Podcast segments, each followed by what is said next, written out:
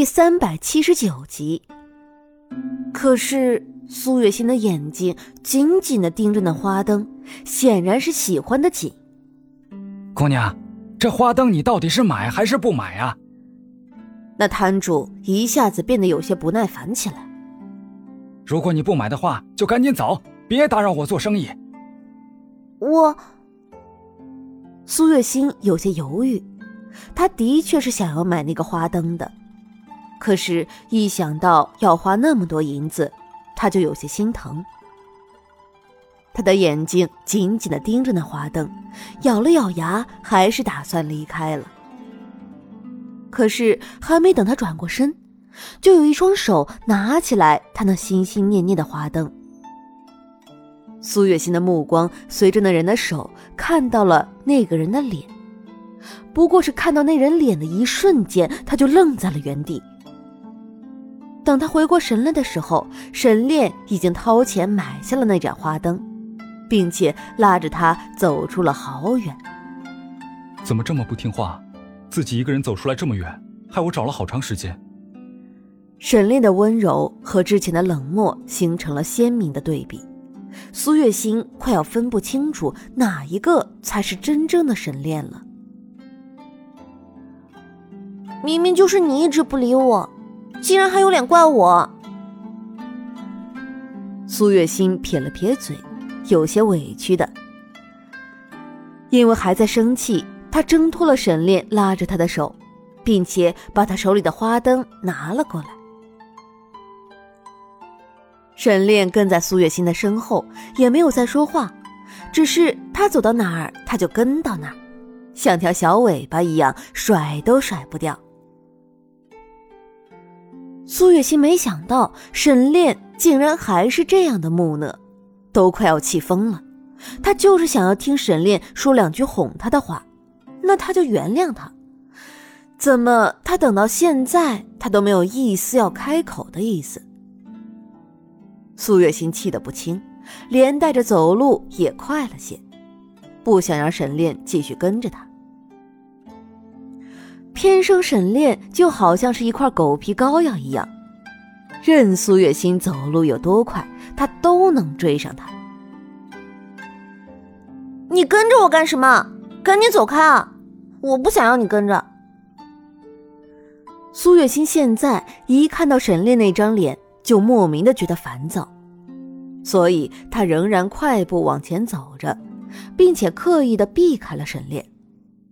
心儿，等等我！沈炼那样爱面子的一个人，竟然在大庭广众之下就开始喊了起来，并且旁边还有很多人看着。苏月心顿时觉得有些面红耳赤。哎，你干什么？这里这么多人，你……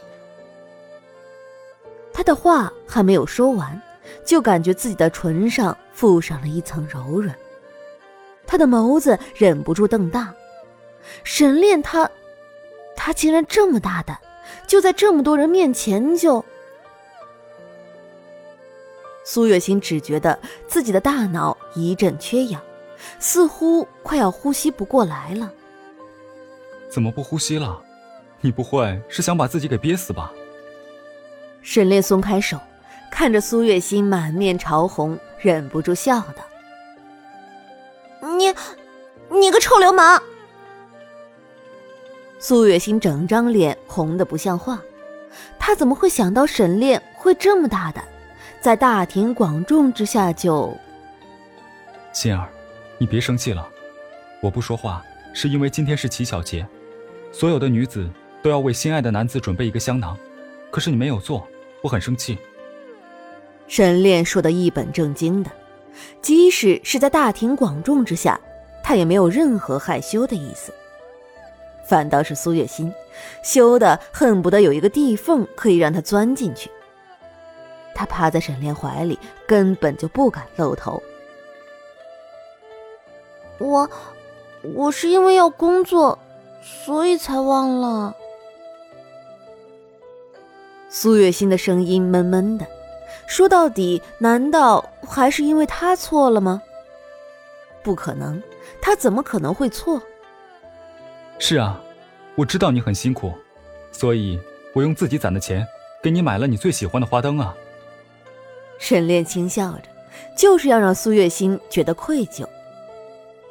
果然，苏月心在听到这句话的时候，的确是微微抖动了一下肩膀。所以，现在你还生气吗？沈炼趁热打铁地问。苏月心揪着沈炼的衣服，把他的衣服都抓出了一层褶皱。现在他还哪里敢生气？沈炼说的这么合情合理的，他再说什么的话，岂不是就太无理取闹了？那我们一起去河边放花灯吧。苏月心的声音还是闷闷的，他现在已经是羞于见人了，更何况沈炼这样做根本就是想要让他承认自己有错嘛。沈炼什么时候变得这么聪明了？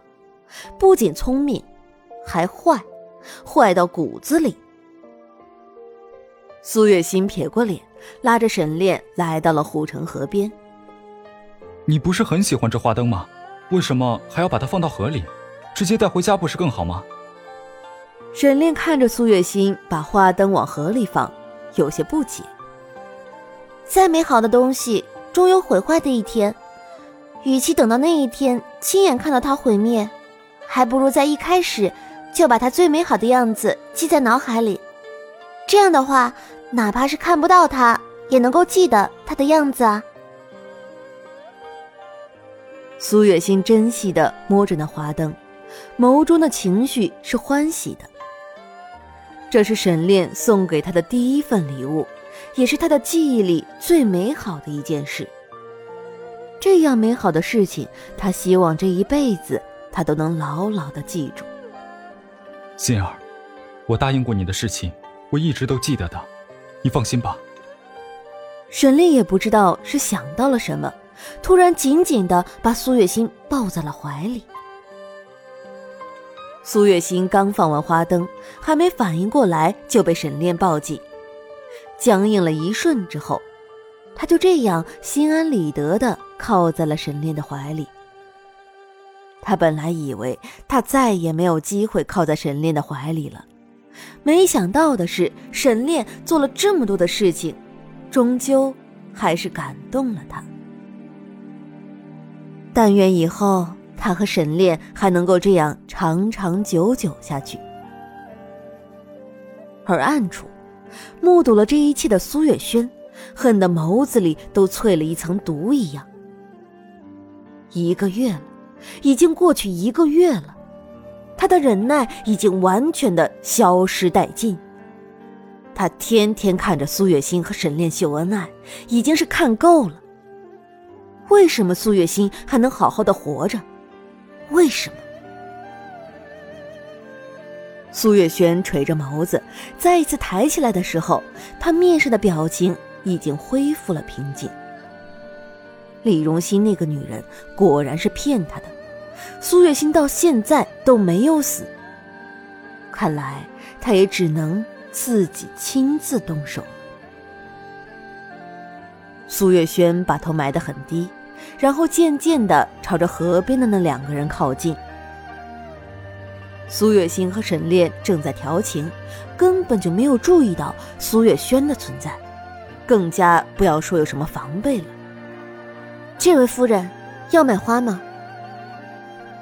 苏月轩的手里不知道什么时候多了一捧花，并且还递到了苏月心的面前。